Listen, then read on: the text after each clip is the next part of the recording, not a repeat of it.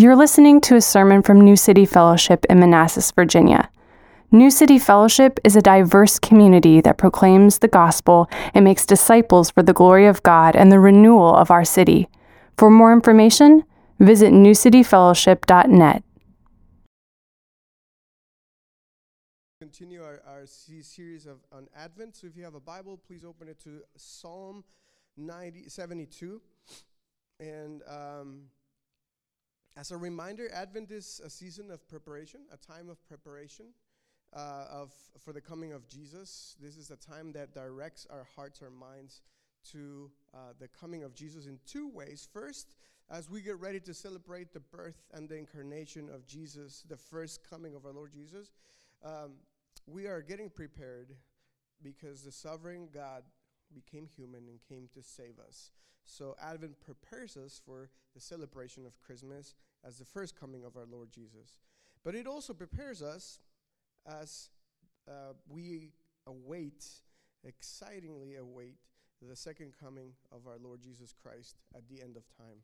Uh, when our God will restore everything and He will take us to our new home, and everything is going to be amazing, and um, evil will be no more. So that's what we're doing right now, and uh, I want to give you some context of Psalm 72. If you, it will be on your screens. Uh, but Psalm 72 is a poem or a song that was written uh, for Solomon. So if you read, depending on what translation you have, uh, it sometimes says um, that it was written by Solomon. But there's a debate about that, and the, the position that I think is the most accurate is that it wasn't necessarily written uh, by Solomon, but rather to Solomon. Uh, and so people think, or some scholars believe, that this is David's prayer before uh, his son Solomon was crowned. And in fact, if you read what happened at the end of First Chronicles 29 or in 2 Samuel 7, when, when it's the last days of David and, and God, God promises that his descendants are going to be in power or uh, reigning over Israel forever, um, this matches this ceremony. Uh, this book, uh, Psalm, or this uh, Psalm, Psalm 72, is also the last one of the second book of Psalms. I don't know if you guys know, but the book of Psalm is divided into five sections. And the first two sections are the most heavy, um, or the ones that have the most Psalms written by David. And so this is the, the end of uh, that section, ver, uh, book number two.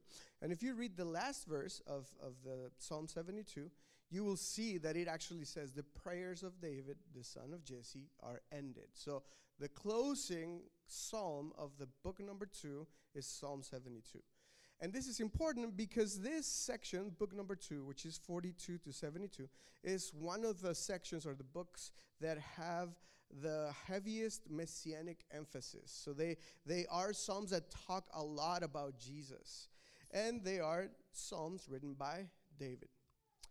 And this is really important because throughout this psalm, I'm going to make a tie between Solomon and how that promise or that prayer is fulfilled in Jesus. And the reason why I'm doing this is for two, well, many, but primarily because God, through God, uh, let me just say, uh, I'm, my, my brain is a little foggy today, I'm sorry, but through God speaking to David about his son Solomon, God gives David the promise that his kingship or his family or his lineage would be in power forever. So there's a tie between what God promises to David about his son Solomon and the Messiah, which is Jesus. And if you read 2 Samuel 7:12, you will see that God says through his prophet Nathan to David about Solomon. He says, "When your days are fulfilled and you lie down with your fathers, I will raise up your offspring after you, who shall come from your body, and I will establish his kingdom. He, God is talking about Solomon to David. Verse 13 says, He shall build a house for my name, and I will establish the throne of his kingdom forever. If you remember, David wanted to build a house or a temple for God, but never happened. And the one who actually made it true or, or become a reality was Solomon. And this is the promise. So, there is a specific promise about Solomon given to David, But in reality, it's a foreshadow of what was going to come through the Messiah, which is Jesus. And in fact, in uh, a few verses later, we are told more explicitly. In verse 16 of 2 Samuel 7, we are told, And your house and your kingdom shall be made sure forever before me. This is God speaking to David. And then God tells David, Your throne shall be established forever. So this is no longer talking about Solomon. Now this is talking about the future because Solomon died and all his other kings died. But this is fulfilled in Jesus. So this psalm we're about to read is uh, uh, possibly a poem that David is writing for or to his son Solomon when he is about to be crowned. But this is also a psalm that is very prophetic and messianic because everything that is going to be prayed for for Solomon um, is going to be fulfilled in Jesus. So we're going to do this a little different. I'm going to be reading and then uh, we're going to be expounding on each section. So this is what we see the first part, and, and I divided it in three parts. The first part is what I call the charge for the king. And verse 1 says, Give the king your justice, O God and your righteousness to the royal son. So I want you to have this image of uh, an older king, which is David, uh, praying for a younger king or an upcoming king, which is Solomon. And he is asking God to give this new king justice and righteousness. So Solomon is the royal son. But in reality, it's also Jesus. The king is Solomon, but in reality, in its fulfillment, it's also Jesus. So David is asking God to provide justice and righteousness to this new upcoming king. The royal son and the king are both Solomon. David pray, prays poetically to, for God to provide these two things for the king. But they're also, in a way, charges because the king, Solomon, is listening to this and there are all uh, charges or duties for the king for what he is supposed to do for his people, which is to bring justice and righteousness to his people. And this is a really good description of what Jesus also came to bring us justice and righteousness. And the rest of the psalm will, will give us some clues of what this means exactly for us. But in this verse, we see the duties or the charges for this new king. We see that the royal son is coming to bring justice and righteousness to his people. And Solomon did not fulfill this uh, perfectly, but somebody did, which is Jesus, the only son of the King of Kings, came to bring justice and righteousness, not only to a specific people, which is Israel, but now to the entire world. The Father, the God, sends Jesus to the world to be born as a baby, to become human and establish his kingdom of justice and righteousness, to bless his people. So let's see what the work of the Son is. This is my second part. This is the longest part. So, what is the work of this king? Let's read from verse 2 to verse 14. And it says, May he judge your people with righteousness and your poor with justice. Let the mountains bear prosperity for the people and the hills in righteousness. May he defend the cause of the poor of the people, give deliverance to the children of the needy, and crush the oppressor. May they fear you while the sun endures, and as long as the moon throughout all generations. May he be like rain that falls on the mown grass, like showers that water the earth. In his days may the righteous flourish and peace abound till the moon be no more. May he have dominion over from sea to sea and from river to the ends of the earth. May desert tribes bow down before him, and his enemies lick the dust. May the king of Tar- kings of Tarshish and of the coastlands render him tribute. May the kings of Sheba and Seba bring gifts. May all kings fall down before him, before him. All nations nations serve him. For he delivers the needy when he calls, the poor and him who has no helper. He has pity on the weak and the needy and saves the lives of the needy. From oppression and violence he redeems their life, and precious is their blood in his sight. What a beautiful picture of what the royal son Jesus does for his people. Again, Solomon did not fulfill this perfectly, but we have a better Solomon, a better king, a better son of David who fulfills this perfectly. And if we take this, all, all of these verses, and, and try to come with categories, I found three categories of what Jesus does for us. What kinds of blessings this new king brings to us. Number one, prosperity and flourishing of the people. Number two, victory and fear over their enemies. Number three, freedom or care for the poor. In so many ways, this is what we all need from our authorities. This is actually what we expect as people from our leaders, from our authorities, from our rulers, from presidents, back then from kings. Yet, the reality is that we don't see this done for the people. Most kings, rulers uh, throughout history have not done this. In fact, there's a few exceptions, but in fact, most rulers, authorities, and kings have used their position to enrich themselves, to push their agendas, ideologies, and to make a name for themselves. And this is not only something that happens outside in this in society, it's also something that sadly has happened in churches as well. This is what happens when we don't recognize what Jesus has done for us and then we can extend that to others. Yet, our King Jesus is not like any human king or ruler or authority, he is different. He came to actually do the opposite of what most human kings and authorities do. He came to rule in a radical different way. He came to rule with justice and righteousness. He came to fully and truly bless his people by bringing prosperity and flourishing, victory over their enemies, and care for the poor and needy. And this is the incredible, amazing part. He came to do it in a very different way. He came to do it by giving his own life for them. So David is praying for his son Solomon, and he provides a map of what a good king does for his people. And Jesus, the Messiah, does it for us. He came to rule by giving himself for others. He was the real servant leader. The rule and reign of our King Jesus didn't end with his death, it continues now after he resurrected from death.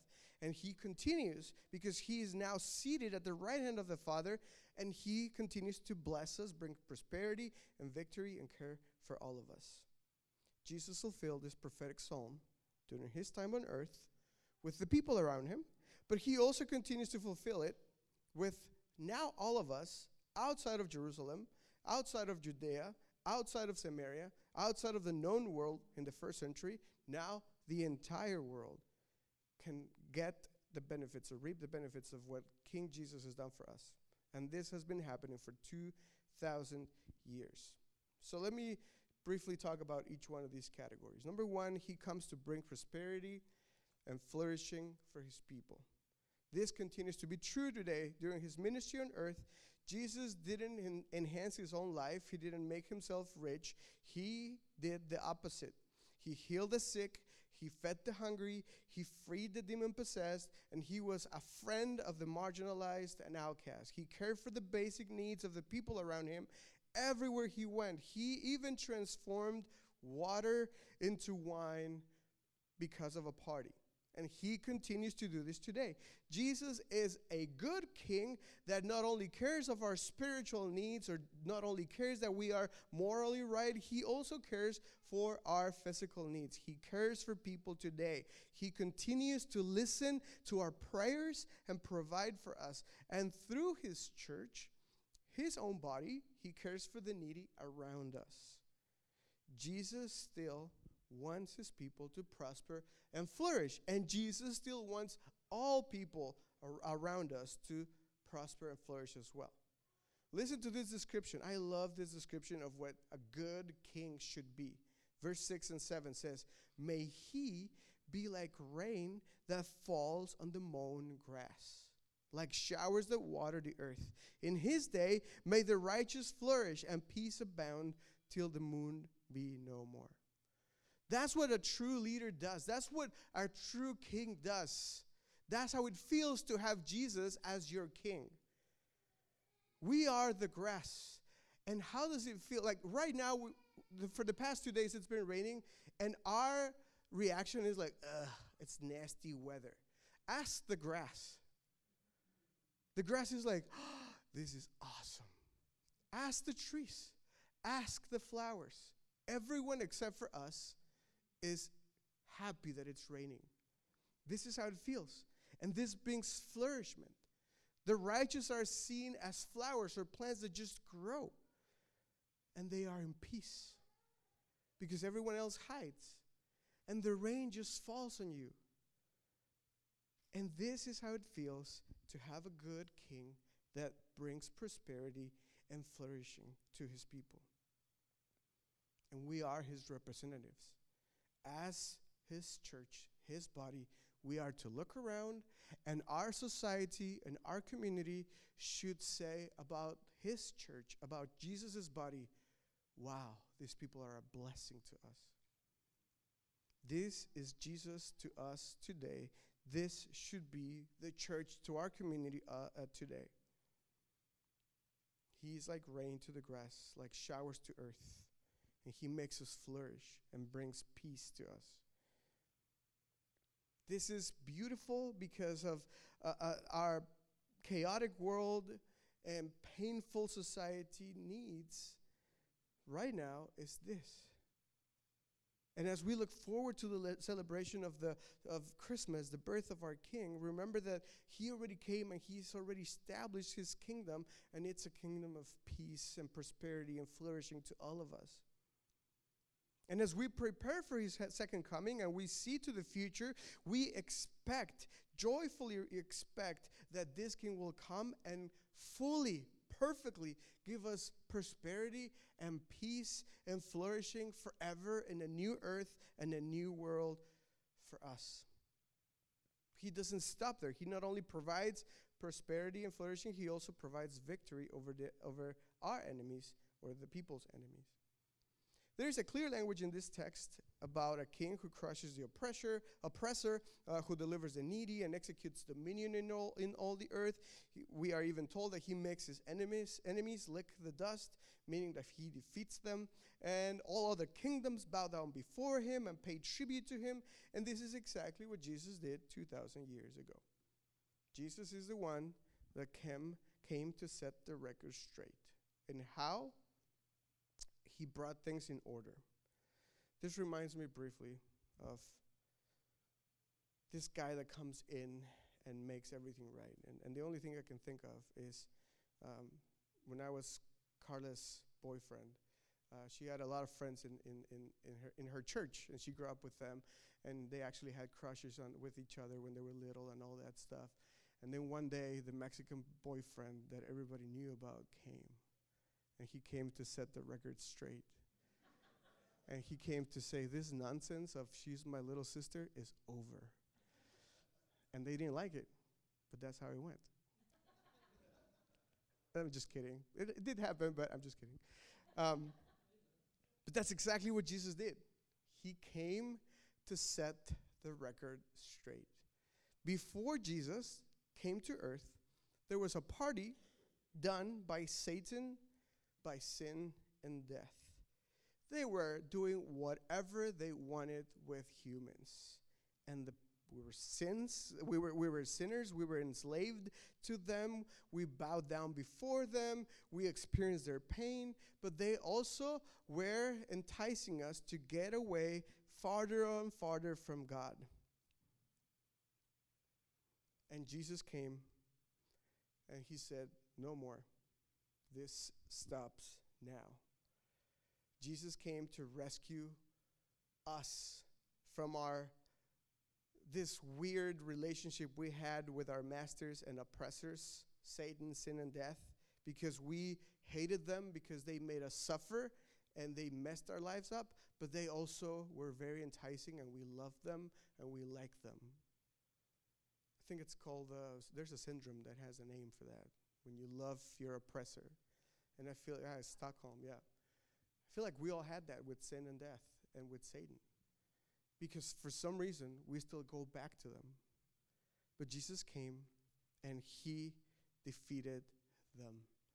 Death was rampant. We were enslaved. We were murdering each other. We were greedy. There was wars and all kinds of stuff. And that continues. But now there's a new king and a new kingdom that came to defeat these enemies. Jesus came to bring victory and fear over his enemies and ours. He came to establish his kingdom. He came to deliver us from their chains and to bring us back to God. But he didn't do it like the other kings did it. He came to do it in a different way. Especially in America, we have this idea of how conquering should look. We have a whole army. We make movies out of this heroes that come guns blazing with the latest technology and defeat anyone in their path. And that's how it's been done for years. Jesus didn't do that. He came as a little kid, as a baby poor, born in a poor region called Galilee, born in a simple place to simple parents. He lived a simple life. He was poor. He was a carpenter, a laborer, and he lived a simple life. But he came to defeat these enemies in a way that nobody expected, not even them.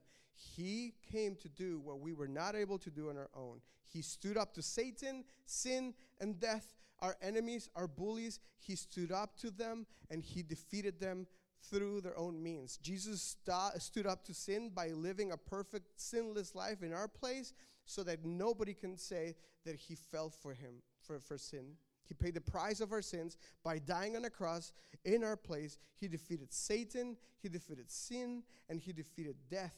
All three at the same time in a final blow by resurrecting from the grave. And now, through him, we have victory.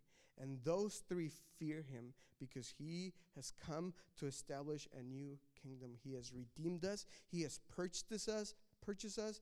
He canceled our debt to Satan, and he actually shamed them. He defeated our enemies. And like Colossians 2:15 says, he disarmed the rulers and authorities and put them to open shame by triumphing over them in him. And this is what's being described here in Psalm 72.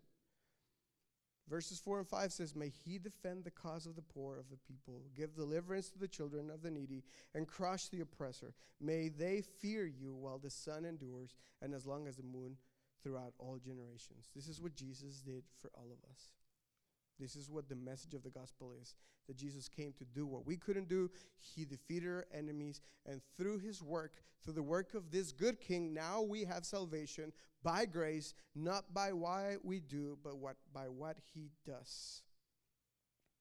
And this is also a beautiful reminder as we get closer to Christmas that this good king was born to bring life and victory for us. And then one day, later in the next age, we are going to fully experience the deliverance of sin and death and Satan. The last thing he does is that he cares for the poor and the needy. There is a clear emphasis in this text about God caring for the poor. And this is not an emphasis of this text only, it's, a, it's an emphasis of the entire scripture. That God shows great care for the poor, that God loves the needy, hears them, and finds them precious. Verses 12, 13, and 14 are what's called the heart of the, of the passage. If you ever fall, read the, the book of Psalms, typically because of its poetic uh, structure, the, f- the beginning, the middle, and the end are like the things that tell you what the psalm is about. But the one that stands the most is the heart of the passage, the, passage, the middle of it. And that's 12, 13, and 14. And this is what the middle of the passage says For he delivers the needy when he calls the poor, and him who has no helper, he has pity on the weak and the needy, and saves the lives of the needy. From oppression and violence, he redeems their life, and precious is their blood in his sight. This king of justice, this king is not only concerned with hanging out with the rich and powerful, no, he came to spend time with the lowest of the low, the prostitute, the leper, the tax collector. He loved the orphan and the widow. He loves the poor and the needy. Let me just make a little parenthesis. When I talk about the poor and the needy in this context, I, I'm using that word in two ways. The first one is in a way that includes all of us. We're all the poor and the needy. We, as humans, we are all poor and needy. We all uh, have lackings and uh, inefficiencies and shortcomings, and they might not be financially, but there could be in any other way. So we're all poor in other ways, emotionally, relationally, in our health, in many other ways. We're flawed, we are needy, we're broken, we're weak in so many ways. We just don't show it to others many times.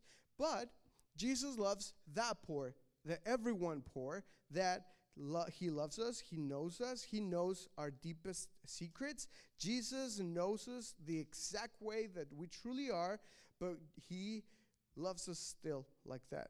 He loves us deep, deeply. He loves us with our needs, deficiencies, inefficiencies, and shortcoming, shortcomings. He loves us very much, even though He knows us fully. But there's a second way I use the term poor and needy, and I refer to people without resources, the people who don't have their basic needs met.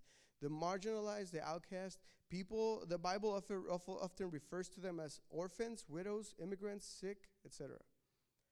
And those are the ones that are obviously poor. They lack money, they lack resources, they lack health, or they lack their basic needs. But the problem with this second group is that they also experience the first part of the, of the issues that everyone else has. They, these people who don't have their basic needs met also deal with emotional, relational, and all other kinds of shortcomings. So they are worse. They are at a disadvantage. And biblically speaking, the King of Justice has a special love for them. Not because he loves them more than others, not because everyone else is worse or better than them, but because everyone else despises and ignores them. This king doesn't do that. Jesus doesn't do that. I love the ending of verse 14. They are precious, their blood is the, uh, precious is their blood in his sight. When Jesus looks at a poor, needy person, an orphan, a widow, an immigrant, someone who does not have their basic needs met, he sees them and he considers them precious. They look at the image of God in them. They see them as people who are worthy of respect and honor. He sees them as important.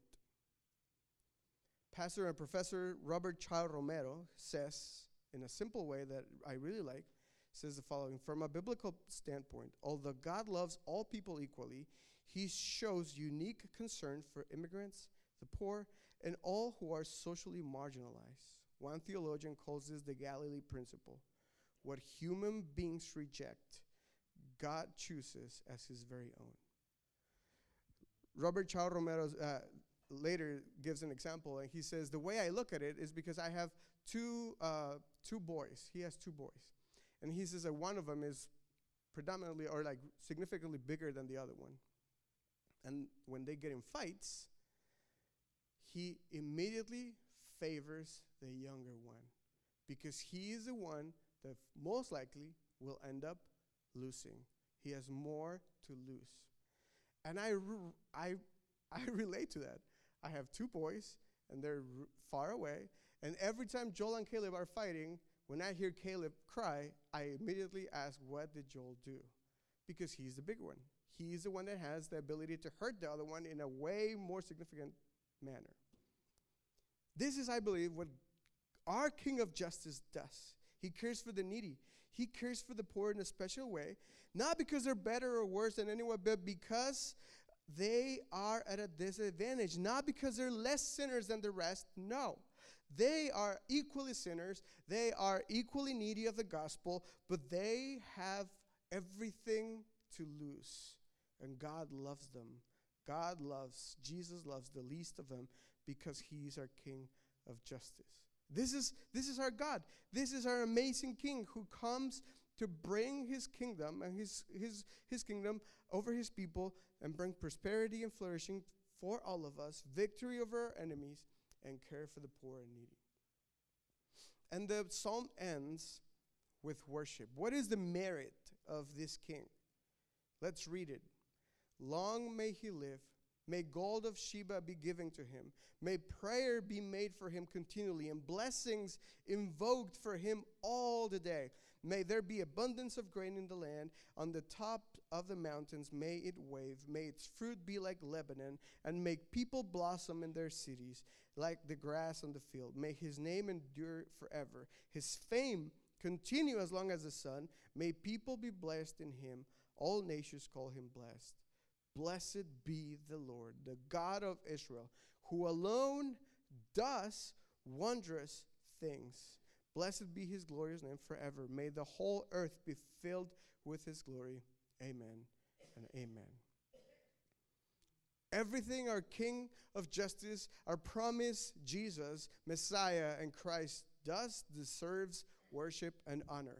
The correct response to the work of the king, the correct response to the gospel is that we should exalt him, that we should uh, praise him, that we should pray to him, that we should bless his name forever, that we should rejoice in his wondrous things, that we should love him back because he loved us, even though we're poor, even though we're needy. He came to die for us, and that should make us respond in worship and love for him because he fills the earth with his glory because he still make rainfall in our lands and provides for all of us. Because our king is good. Jesus is a good king. Jesus provides for us. He protects us. He loves us. He loves our families and our children and our parents and our friends. And he delivers us from sin. He has defeated our greatest enemies. He's given us eternal life. He loves us deeply even with all our flaws. This is our good King. And because of that and much more, we must respond to his works with praise and worship. There's one more thing we, we need to do in response to this King. If we truly serve him, we should do what he did for us too. We should do it for others. We're celebrating Stand Sunday, and if you read the um, the stats that Lauren gave us, there's a huge need around us. There's need everywhere. But I want you to think of something that I thought about while I was preparing this. And to be honest, this is something that has struck me the most about Western Christianity. When you talk about being a Christian in a Western country, we hear people say, or we hear things like, you can't be a true Christian and lie, cheat, kill, steal, get drunk. We truly believe that Christianity primarily has to do with living a good moral life. Right? When you talk to your friends, what do they say about Christianity? Well, I'm not a a prude or a, a goody two shoes. I don't know. I don't know the real names. Uh, excuse my Spanglish. Um, but yeah, like you have to be moral to be a Christian, right? And, and people think that's the truth. And in a way, it is, it is true in a way. We truly can't say that we're Christians and live a life of sin. But what people often relate Christianity to is righteous living. And yes, Jesus is a God of righteousness, and He is a King of righteousness. That's what this psalm said. Righteousness is individual, it's private. It has to do with your own actions and character. It has to do with individual morality. And there is an element to Christianity that covers that and it's true. We should be moral people as a result of the gospel. We don't earn heaven because of our morality. Nobody is moral enough to attain heaven. So our works and our morality will never save us. It is a fruit of the gospel of what Jesus does inside of us. So, in a way, it's true that you cannot be a true Christian if you live a life of constant, of constant sin. None of us would believe that somebody's a Christian if, if that p- person constantly lies or steals or cheats or has killed people or is sexually immoral. It, we would struggle to believe that that person is a true Christian. But we would struggle, especially to believe, if that person is so casual about it or if this is something normal for them. But here's the problem we almost never hear people say, You can't be a Christian and ignore the poor. You can't be a Christian and not care about your neighbor. You can't be a Christian or worry or care about justice. In fact, we believe that if we're morally good, we're Christians, even though we might not be justice related good.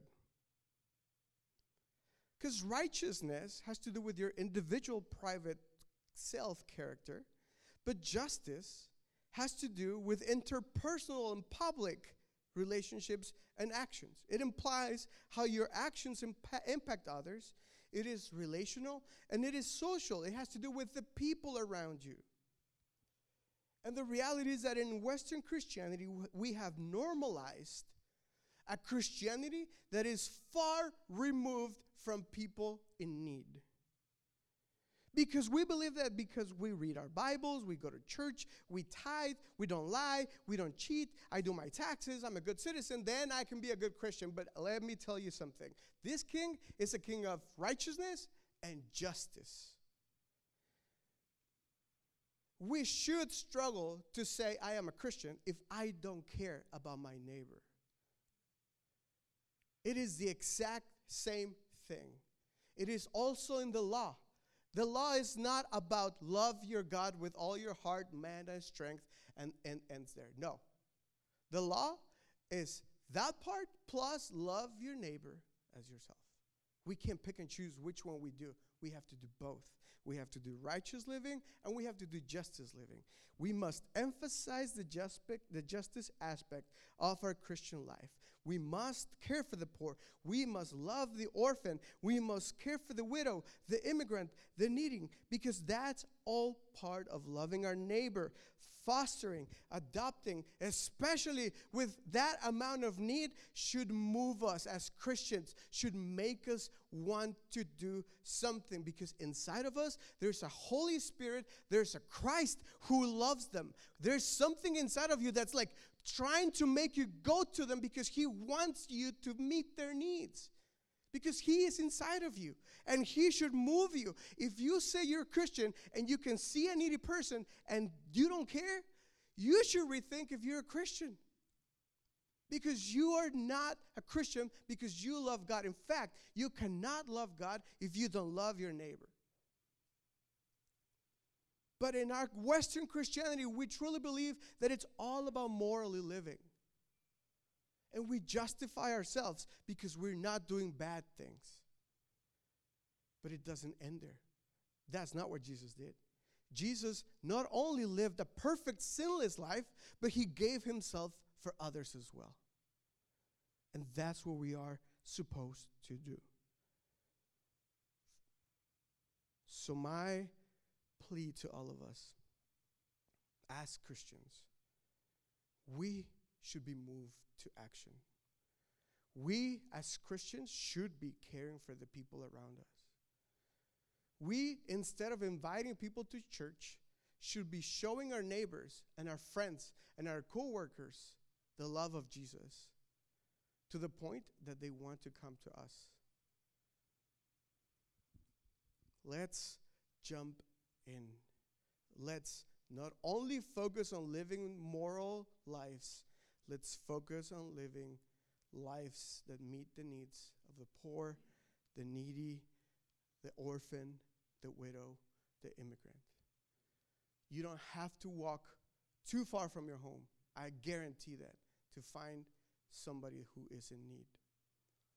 And let me just be clear you cannot be a Christian if it's normal for you to lie, cheat, kill, and steal. But you cannot be a Christian either if it's normal for you to not care for the poor and the needy. They're both part of the law, and they're both fruits of the gospel. Let me just make a last note. In the same way that our actions are, and our moral living will not save us, also loving the poor and the needy will also not save us. We are not saved by our works. Our works are fruits of the gospel. Thanks for that, Marisol. I'll shut up. That's Satan right there. Let's be a church that not only verbally preaches the gospel, but we show, live out the gospel in front of people. Dear Jesus, we, we thank you because you are a good, loving King of justice and righteousness. And thank you because you have come to deliver us and to bring prosperity to our lives.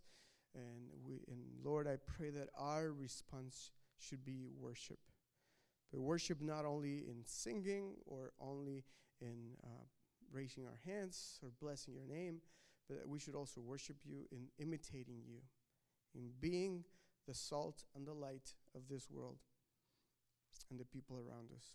Lord, I pray that as a church would embrace, we would embrace this and that we would be a blessing to families who are in need, to individuals who are in need, and to everyone around us. In the name of Christ, I pray.